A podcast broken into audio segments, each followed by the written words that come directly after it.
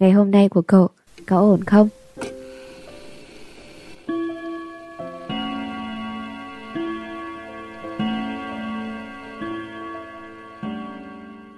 Hi hi, xin chào, chúng mình là Vì sao thế nhỉ? Và chào mừng các cậu đã đến với chuỗi podcast thường bắt đầu bằng những câu hỏi vì sao dựa trên phương pháp First Principle Thinking, tư duy nguyên bản, từ đó mang lại cho cậu những góc nhìn đa chiều về nhiều vấn đề khác nhau trong cuộc sống và để có một tinh thần sống thực sự. Tuy nhiên, tập podcast lần này của Vì sao thế nhỉ lại không bắt đầu bằng câu hỏi vì sao, nhưng mình tin nó sẽ giúp cả mình và cậu trả lời được khá khá những câu hỏi để chúng mình tự tin hơn vào bộ não của chúng mình. Còn bây giờ, hãy cùng bắt đầu nhé. Nguyên âm trong tiếng Anh là uể oải, các từ thêm đuôi es có âm cuối là ôi sông xưa giờ chẳng sóng thì sẽ cùng có phát âm giống nhau hay trật tự của một chuỗi các tính từ là osacom có thể được sắp xếp thành câu ông sáu ăn suốt cua ông mập phì. Nếu là người học tiếng Anh thì chắc hẳn cậu cũng đã quá quen với những mẹo ghi nhớ này. Đây được gọi là phương pháp mnemonic, là những kỹ thuật dùng lời nói hay hình ảnh để giúp người học ghi nhớ và hồi tưởng thông tin một cách dễ dàng hơn. Cụ thể hơn, mnemonic có thể là một cụm từ, một hình ảnh, một bài hát ngắn hoặc một cái gì đó dễ nhớ, dễ thuộc, liên quan chặt chẽ hoặc gần gũi với kiến thức mới cần tiếp nhận.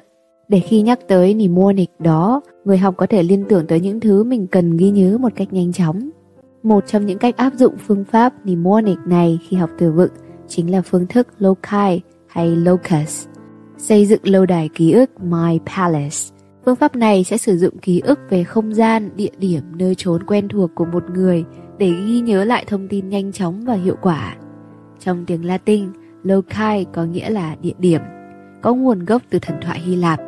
Vào khoảng giai đoạn những năm 556 đến 468 trước công nguyên, nhà thơ người Hy Lạp Simonides đến tham dự một buổi tiệc trong một lâu đài sang trọng.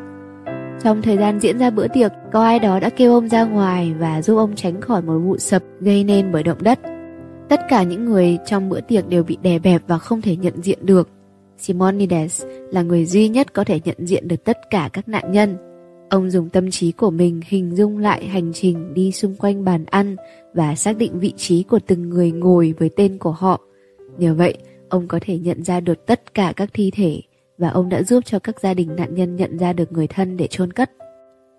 Nhờ hành động của Simonides mà ý tưởng về lâu đài ký ức để lưu trữ và gợi nhớ thông tin đã được hình thành. Khi nghiên cứu thí nghiệm về sự hiệu quả của phương pháp loci này, Martin Dressler, nhà khoa học thần kinh nhận thức tại Đại học Red của Hà Lan đã khẳng định rằng các kỹ thuật ghi nhớ có ảnh hưởng tới não bộ và phương pháp loci là một trong những kỹ thuật cải thiện trí nhớ quan trọng nhất.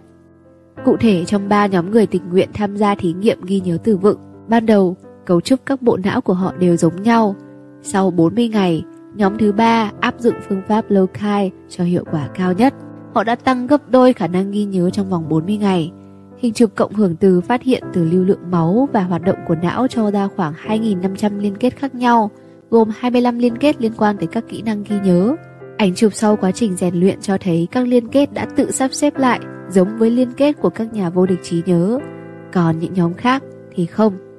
Nhà thần kinh học Lars Nieberg tại Đại học Umea Thụy Điển cũng đồng ý rằng khả năng ghi nhớ cao là thành quả của tập luyện, chứ không phải là tài năng cá biệt. Vậy, chúng ta có thể rèn luyện phương pháp cung điện ký ức này như thế nào? Bước 1. Hãy tạo ra một lâu đài trí nhớ và hành trình trí nhớ của riêng cậu.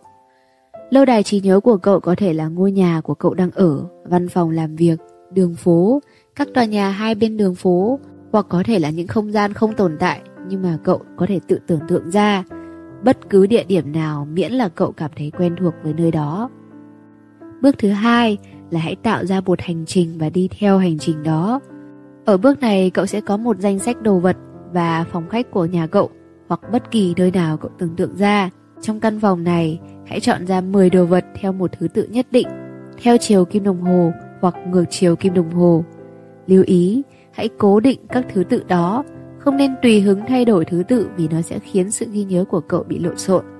Rồi, danh sách sẽ gồm 10 món đồ như sau. 1.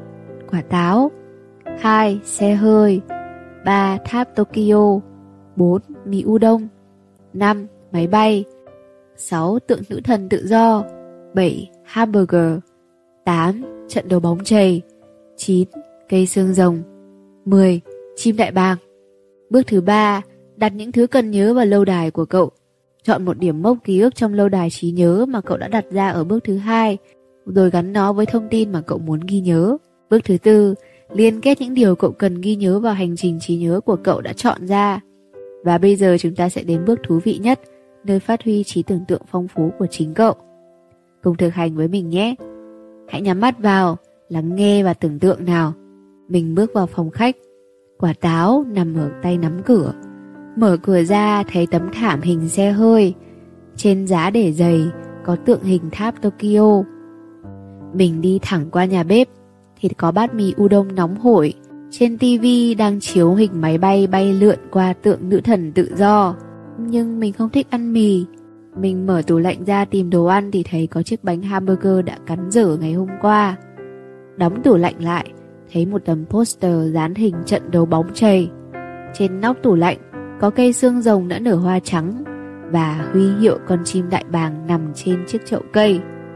Được rồi, bây giờ hãy cùng dừng lại một chút, tự nhẩm lại 10 từ vựng phía trên theo hành trình ghi nhớ này. Có phải cậu đã ghi nhớ toàn bộ 10 từ này rồi đúng không?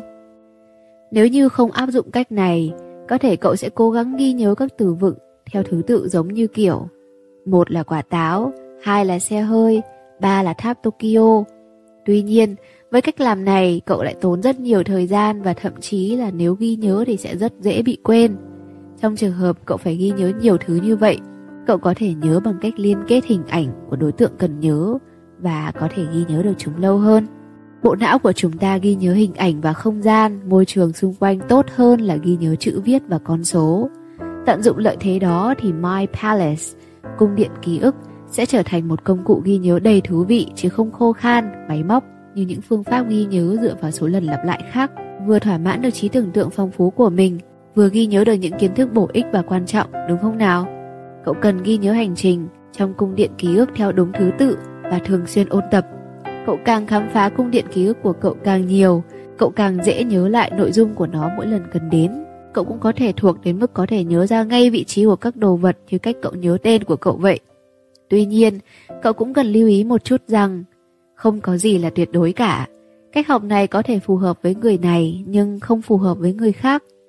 Phương pháp này sẽ phát huy hiệu quả hơn cả đối với những người có tư duy về hình ảnh, không gian, dễ tưởng tượng và có xu hướng tiếp nhận thông tin qua thị giác, visual learners.